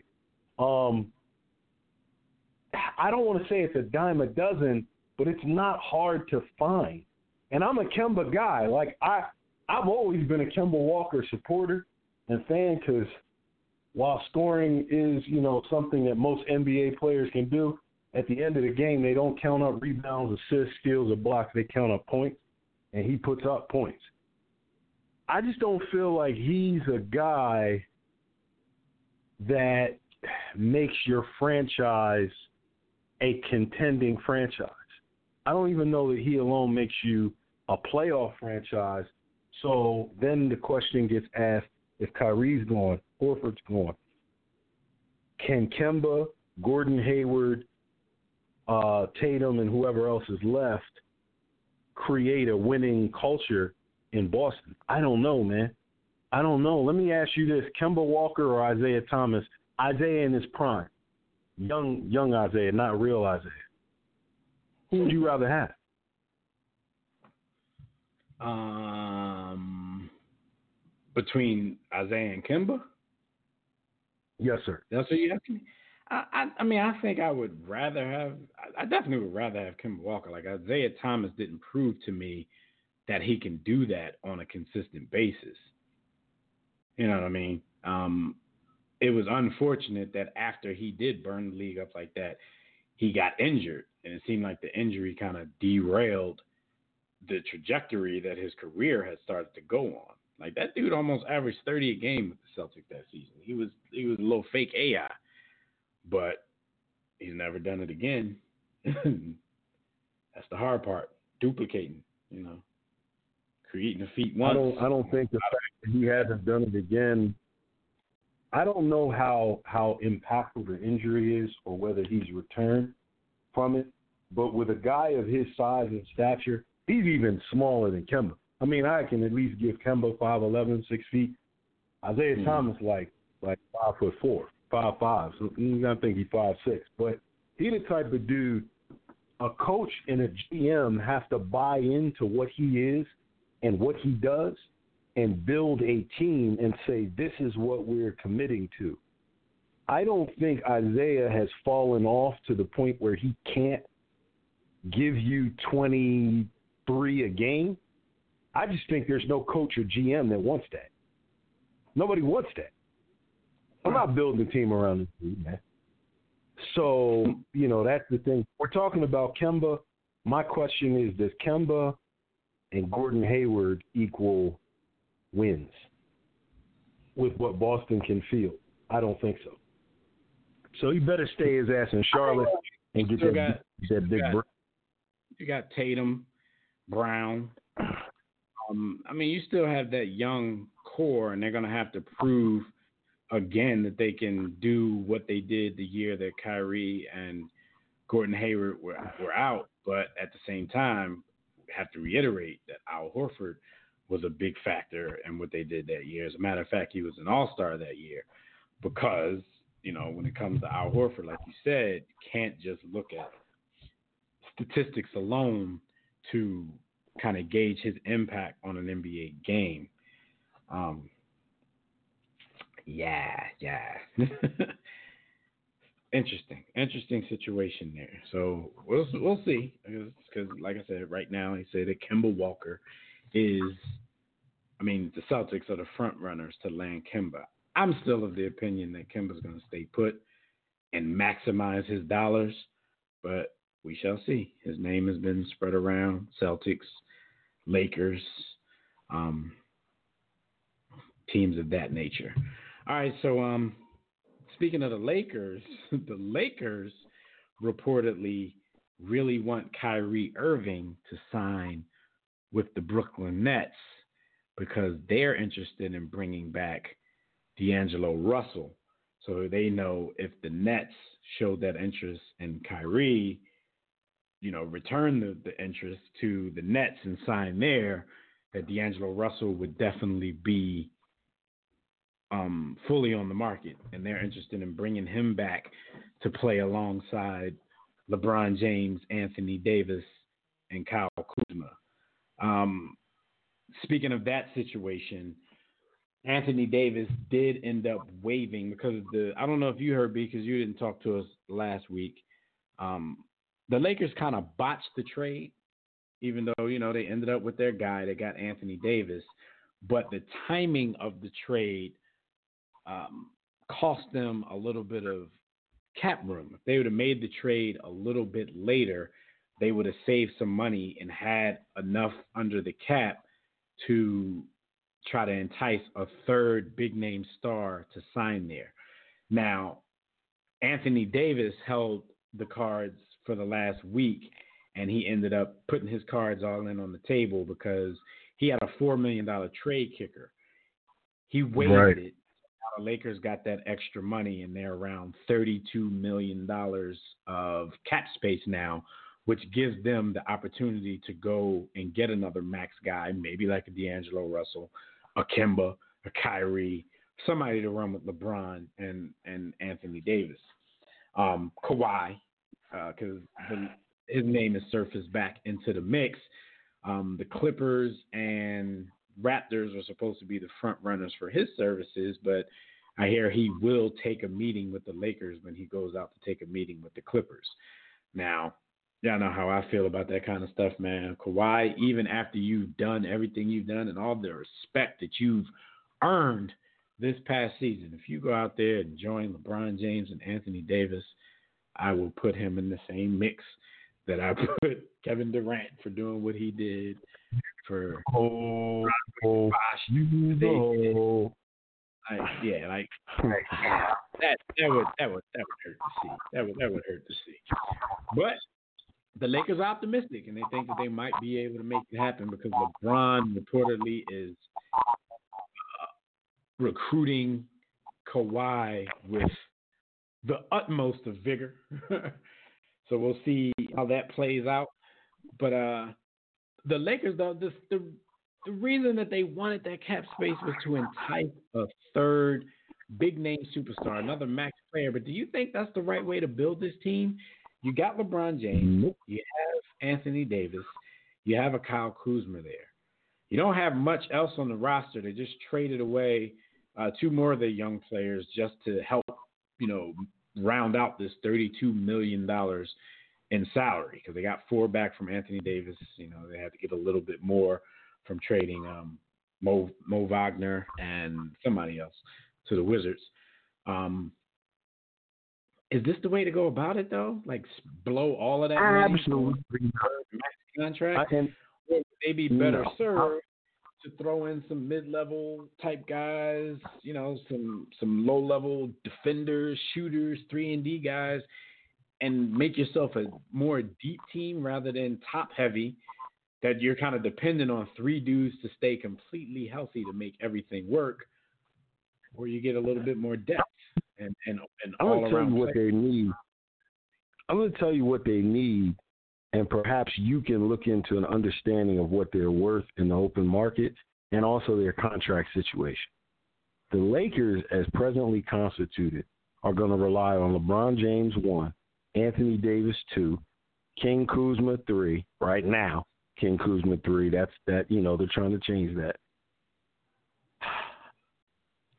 What they need with LeBron is a sharpshooter. And I'll throw three names out in three different level of guy. Klay Thompson. We know he's not going anywhere, but Klay Thompson would be ideal. Second to Klay would be Bradley Beal. Third would be JJ Redick if you can get him. Fourth, as a wild card, because he's not coming, and I think the Bucks are going to max him out, would be uh, Khris Middleton. Those are the four players that fit the mold of what the Lakers need. A guy whose game is predicated and based on shooting, particularly spot up shooting, but can do a little bit more than just shoot, can defend, can maybe get to the rack every now and again, but is definitely a floor spacer at, at, at his core. Right. JJ Redick seems like the only guy that they could really get. I don't think any of these other guys are really available. They'd have to trade for Bradley Beal. And I don't know that they have anything that the Wizards would want other than Kuzma and every first round draft pick for the next four years. So I don't think that's realistic. Klay ain't leaving. Klay ain't leaving. And I've heard, I've heard, and maybe you can corroborate this. I don't know this to be fact, but Khris Middleton is a max level player, so he ain't leaving. The Bucks are going to give him 190. Yeah, I'm about to say in today's NBA, you gotta do is make a All Star team. Khris Middleton, 190 million, and let Malcolm Brogdon. They're gonna tell Malcolm Brogdon, listen, hey, little homie, figure it out. They're gonna pay Khris until Malcolm figures it out. So Malcolm's in the middle. Yeah, Malcolm's still on that rookie contract, so he, he yeah. got, he got a minute. Um, or from Lakers camp, also LeBron has quote unquote gifted Anthony Davis the number 23. So LeBron James will be switching jerseys next year. So it, it's easy to see who's going to lead the league in jersey sales next season because LeBron's going to be wearing a different number in the purple and gold. Um, everybody's assuming he's going to go back to six, but you know he he's on chapter three, number two, 24. chapter four of his of his career. He might. We're number eight or number 24. not in that uniform he ain't. But somebody said he might come out with 45. Since this summer he is doing he is doing Space Jam, and he did have the the the court the pickup game court built like like Mike did for Space Jam. I think this is at Yeah. that dude's house. The what's his name? Jimmy Goldstein. What's his last? what's Yeah, his I know name? you're talking about Yeah, the rich him. dude. That who- dude. he was sitting in the front That boy. row of Lakers and Clippers games all the time, and games all around the um NBA. It was interesting. I looked dude up recently, and everybody assumed he's a Lakers game, a, a Lakers fan, but he's not a Lakers fan. He said he goes there every night, sits in the front row to hate on the Lakers. He said he's more of a Clippers fan, but he's he's an NBA fan first. So it, it was interesting because Yeah. everybody's score was like Jack, um, and dude, and you know a couple other people as Lakers super fans, but dude sit in the front row every night just to hate. Um, so yeah, LeBron's giving up his number. Uh, think that had anything to do with with Anthony Davis waving his trade kicker? LeBron like, yeah, I. Ah. Yo, LeBron is a funny. Yo, LeBron is a funny dude, man. LeBron is a funny, funny dude, man. He's a funny dude. He's gonna try and wear eight or twenty four, but um, I don't know who these guys are going to go and get. They need shooting in the worst way. They don't need another ball handler. They don't need Kemba does what Kemba would be in the way. to Kyrie's credit, to Kyrie's credit, Kyrie is a ball dominant slasher whose secondary offensive skill is shooting and happens to shoot. His secondary skill is better than a lot of guys' primary skill. Like he happens to be able to shoot so well that he's able to take that role, but that's not really there's not a lot of guys that can do that. There's not a lot of guys that are that good as a shooter that can just say, "All right, well, I'm not going to dominate the ball. I'm just going to spot up and bring the ball up every now and again." So I don't I don't know who they go and get. I don't know who they go and get. They're trying to go and get Kawhi, but you're talking if they went lower level guys, which they should. Um, yeah, yeah, yeah. I, I feel you. JJ Redick. We got the homie Naj calling in from from Georgia. See what he thinks about all George. of this. Naj, what's going on, good brother? Oh, what up, man? I'm good, man. How y'all? Nah, what's good? You been, been listening to the rumor mill and catching the Woj bombs and and all yeah, of the yeah, crap going and, on pre free agency. Right. It, I, I want to add something to that, man, and, and just think about how we how we talk about things nowadays. Like, like say you and your partner went somewhere and somebody fell. Like y'all had a little funny incident happen when y'all went out. Like somebody fell or something, you know, in a in a prominent place where everybody got to laugh at them. Now, when your homeboy told that story the next week, you know, you put a little sauce on it. Hey, he had a drink in his hand, or you know what I mean. The details start coming in. You start adding stuff to make the story better. So you fictionalize things. Now we're to the point to where we prefer the fiction and we tell stories and then discuss them in that way. So all the talk about oh the Lakers free agents they they're not going to be able to get nobody to go to L.A. and you know oh LeBron can't win in the West. Just just weird narratives that we tell nowadays based on the story being more you know what I'm saying appetizing to people if you tell it in that way. And, and when you you know what I'm saying like when you hear a lot of stories come out or read a lot of stories every day, some of it's clickbait, and then some of it is we like the story with a little more seasoning on it, man. And and, and that's where we are right now. So it, so all of this stuff is weird to hear. Like Anthony Davis, before the trade was completed, Vegas dropped the odds from twelve to one to four to one for the Lakers winning chip, because Vegas is about their money. They're not about rumors and all that other stuff. So yeah, sensible thing. Fill out the roster with mid-level guys and a few, you know, minimum uh, salary guys and you already got three people who gonna need the ball in their hand as is. So that's the obvious solution. The idea that they would go after a max player with what they have left is ridiculous, and puts them in the same situation Golden State was last year, where you're putting way too many minutes on guys and you're gonna wear them out, and you can end up uh, just dooming the whole little last three years just just because of usage. As you know, we talked about this a couple weeks ago. The NBA is different now. It's a leg game. People get worn out. And honestly, I, Max and Klay sounds like a bad idea. Klay looking like a used Toyota from '95. As great as Klay has been, that is a lot of playoff minutes on Klay, Steph, Dray, like all these guys. And going forward, to think that the trajectory is going to go up, I, I'm not too sure about that, man. And and think about the usage Steph is going to have to take next year to keep them in contention until everybody can get back healthy. You see what Everybody I'm saying? comes back home. Here, here's the thing. Here's Right. the thing, though. Now, I, I agree. I agree with you. But where Klay is concerned, when you make him the third option on a team, if you brought him to LA, you'd have to pay him the max because of who he is and what he's done. But he'd still be in a position where he's not seeing much double team wise, and he's getting open looks, and he only got touched the ball 90 seconds out of the game to get 35 points. Yeah, but he's going to be your primary wing defender because you damn sure ain't putting Brown on anybody on the wing as a stopper anymore. Like those days are gone. So you see what I'm saying? Like I, I just I just think people aren't aren't aren't putting that stuff into the calculus when they're thinking about these things long term, man. Because these minutes matter, and until they shorten the season, uh, the NBA season is a grind, man, and guys are not going to be the same come playoff time. So I, I'm with you on that though, man. But this Anthony Davis thing reminds me of the Kevin Garnett days.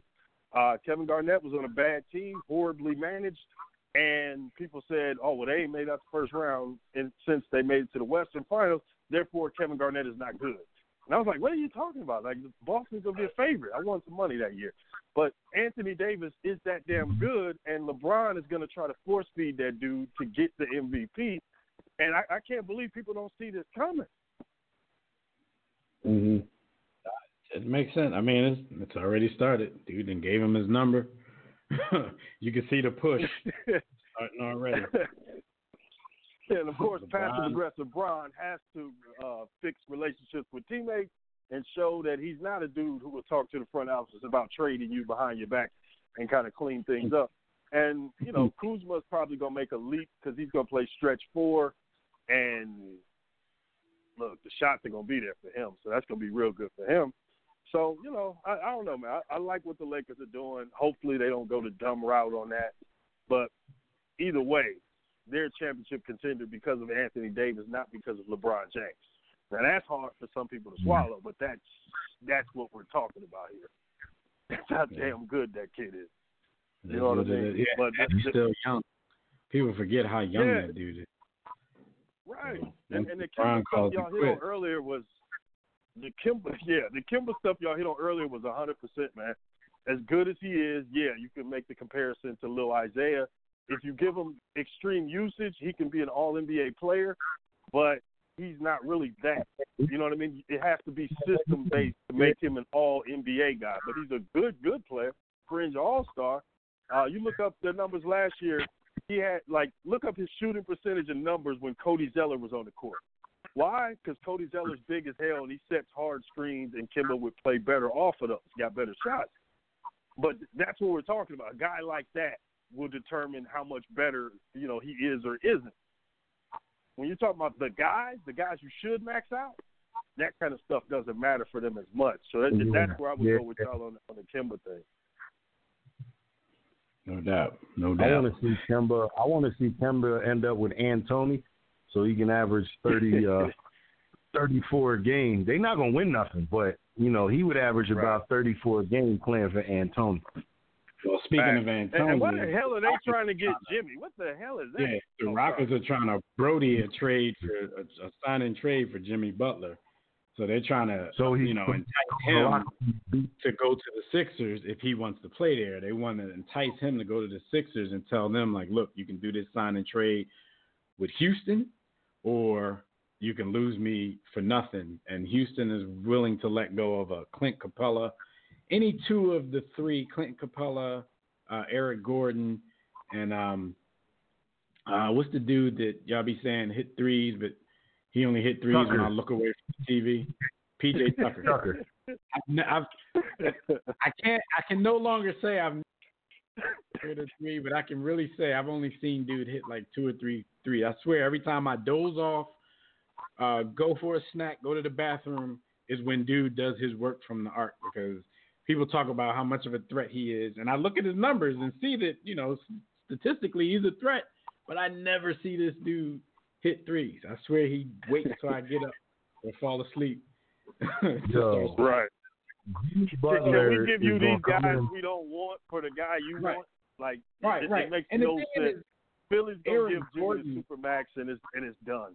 Like it's gonna Aaron be over. Gordon would be a good fit in Philly if JJ left, but no, if Jim, you know, if we if we can give offer Jimmy the max and he stays, then we don't want your Eric Gordon, your PJ Tuckers, or your um, uh, Clint Capelas. And and how would that Yo. work in Houston? Like Chris Yo. Paul and James Harden, by all accounts, might not be true, but they can't really get along. And even if they do get Jimmy- along, you can see when they play that Chris Paul just sits out there and watches Harden go to work. How is Jim? How is adding another ISO slash pick and roll player to the mix? How's that going to work? Jimmy, first of all, Jimmy's gonna walk in the locker room and he's gonna punch Harden in the face. And Harden not gonna do nothing. Then he's gonna punch he's gonna punch Chris Paul and Chris Paul got a little man complex. So even though Jimmy's gonna get the best of Chris Paul, Chris Paul gonna go in the into the training room and get like a ice a piece of ice or, or a table and throw it over Jimmy's head, then they're gonna be rumbling. Yo, that's just not going to work. Like, and and I see Jimmy beating them both up, and then it's going to be a problem because they're not going. Harden is kind of he's a little bit with the Drake generation. So Harden might cry, and Chris Paul comes from you know our generation. So every day, Chris Paul's the type of dude that's like, yo, you beat me yesterday, but I'm gonna fight you every day until I win. And if I don't win, then we just gonna fight every day of the year. So that's not gonna work. And Jimmy's with it. Jimmy's with the shits. Like he's like he likes that type of stuff. Yo, why would you bring him into the locker? But He Jimmy's likes with that. the shit's head. Jimmy's with the shit's head up. Chris Paul will catch Mhm. you coming Yo, out of head the up. shower. Chris Head Paul will catch you Yeah. walking to your Chris vehicle. Paul hits you like any type of sneaky Chris Paul action. But this, this goes Mhm. to show you about Daryl Morey, who's been running a, a statistic number man. I'm He's- smarter than everybody con game to keep Nas, that job. All he looks. Right. All he looks at is X's and O's, ones and zeros on the board. He doesn't think about people, relationships, or chemistry. So even the idea of of bringing Jimmy into that locker room, like no, he's cut from a different cloth from those guys. They do not need to be together. And like I said, all of this talk is nonsense because Philly's gonna give Jimmy everything he wants. He's gonna be a beloved figure in Philly. All that rugged Philly stuff that people talk about. The question, the question with Philly is, is Ben Simmons going to be able to handle the pressure? Because Jimmy just got here last year. That pressure is going to start to come from inside that locker room, and I can see Embiid starting to side with Jimmy to the point where they start talking about Ben's development, and that he, I think, would be the one who's got to go if somebody has to go. But I, I don't think it's Jimmy, man. That that playoff run, that that that's something Philly fans are gonna love, man. I'm gonna hurt. I'm gonna hurt some of our fan base, including uh you. I think that Ben Simmons is out of here. I think he's gonna follow the way of the Kardashians. Mm. Yeah, I mean, I think I when it's his time to go, I, I kind of think he would be done with us too. I mean, he's gonna go over there. LeBron gonna recruit him to be his successor. he get to go over there and chase Kendall around some more because she break up with him every three weeks. I, I, yeah, I always look at it that way too. I think when he gets his chance, he gonna be out. Especially, Right. like I said, if they bring back a Jimmy and Jimmy's always the playoff hero, you know what I'm saying? Yeah. he might he might end up rolling out. I agree with that. All right, but Nas, Yeah. thanks for your call, man. You know we're about to get up out of here. So sure. we appreciate it down, as man. usual. All right, we holler at you next week. All right, brother. All right. All right, so yeah, they they trying to they trying to strong arm the Sixers. If they can get in Jimmy's ear, then it's gonna have to happen because the Sixers are not gonna want to lose him for nothing. But we hope I hope it don't happen. I, I, I like like as I'm not I'm not gonna I'm not even gonna say down. We weren't down on Jimmy, but for a while we were like, all right, you know, Jimmy is not what he was advertised to be. But we realized he was just taking a step back, getting his load management on into the playoffs, letting things fall where they where they will. In the in the playoffs, Jimmy became a different dude, and I and I Playoff, like I, playoff Jimmy, playoff, playoff Jimmy. Butler. He definitely became uh, a different dude in playoffs, and I think we need that dude back. I would like to just run it back because I really I still Yeah, yeah, yeah. think that the Sixers, with the talent they had last year, could have won the East. You know what I'm saying? But with another year of experience, we get to run that back. I don't know if Kawhi is going to leave or not, but Kawhi being in Toronto or not, I think they would have a great chance, if healthy, um, to win the East. But it's time for us to get up out of here. We'd like to thank you, brothers and sisters, for joining us for another briefing in the War Room. Shout out to everybody in the chat room on Facebook, Twitter, War Room Sports Game Time on GroupMe app, and all the callers who called in to holler at us. Tune in next week, live right here on demand, as we catch you up on everything happening around the world of sports. So until then, make sure you enjoy your weekend. Enjoy the start of next week, and we'll see you guys right back here next time. Same bat place, same bat channel. Be sure to catch our conversations on Facebook and Twitter, as well as our blogs, webcasts, and network podcasts on warroomsports.com. Also, make sure you pick up a copy of Jimmy's book at sportsthebook.com or warroomsports.com. Until next time, everybody, don't accept mediocrity. Be steadfast in the war against ignorance. We'll see you chumps on top. Peace.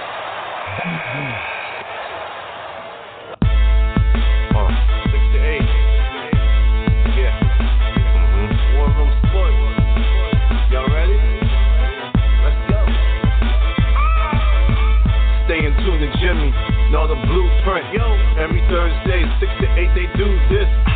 Shout out to Dev, PJ, B. Austin, Doc Bay on replay. WarRoomSports.com.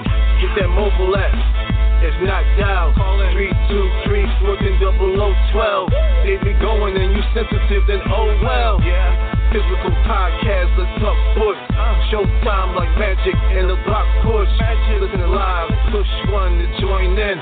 Rip your team or listen for your enjoyment. Hip hop scholars, pit stop and knowledge. Should be in sports credits, I ain't talking college. Five guys, no beef though. Worth it, secret, but the streets know. Belafonte, I got a G flow. KC, royalty, I'm in beast mode. Two hours, Who's the in sportscast? You better name us.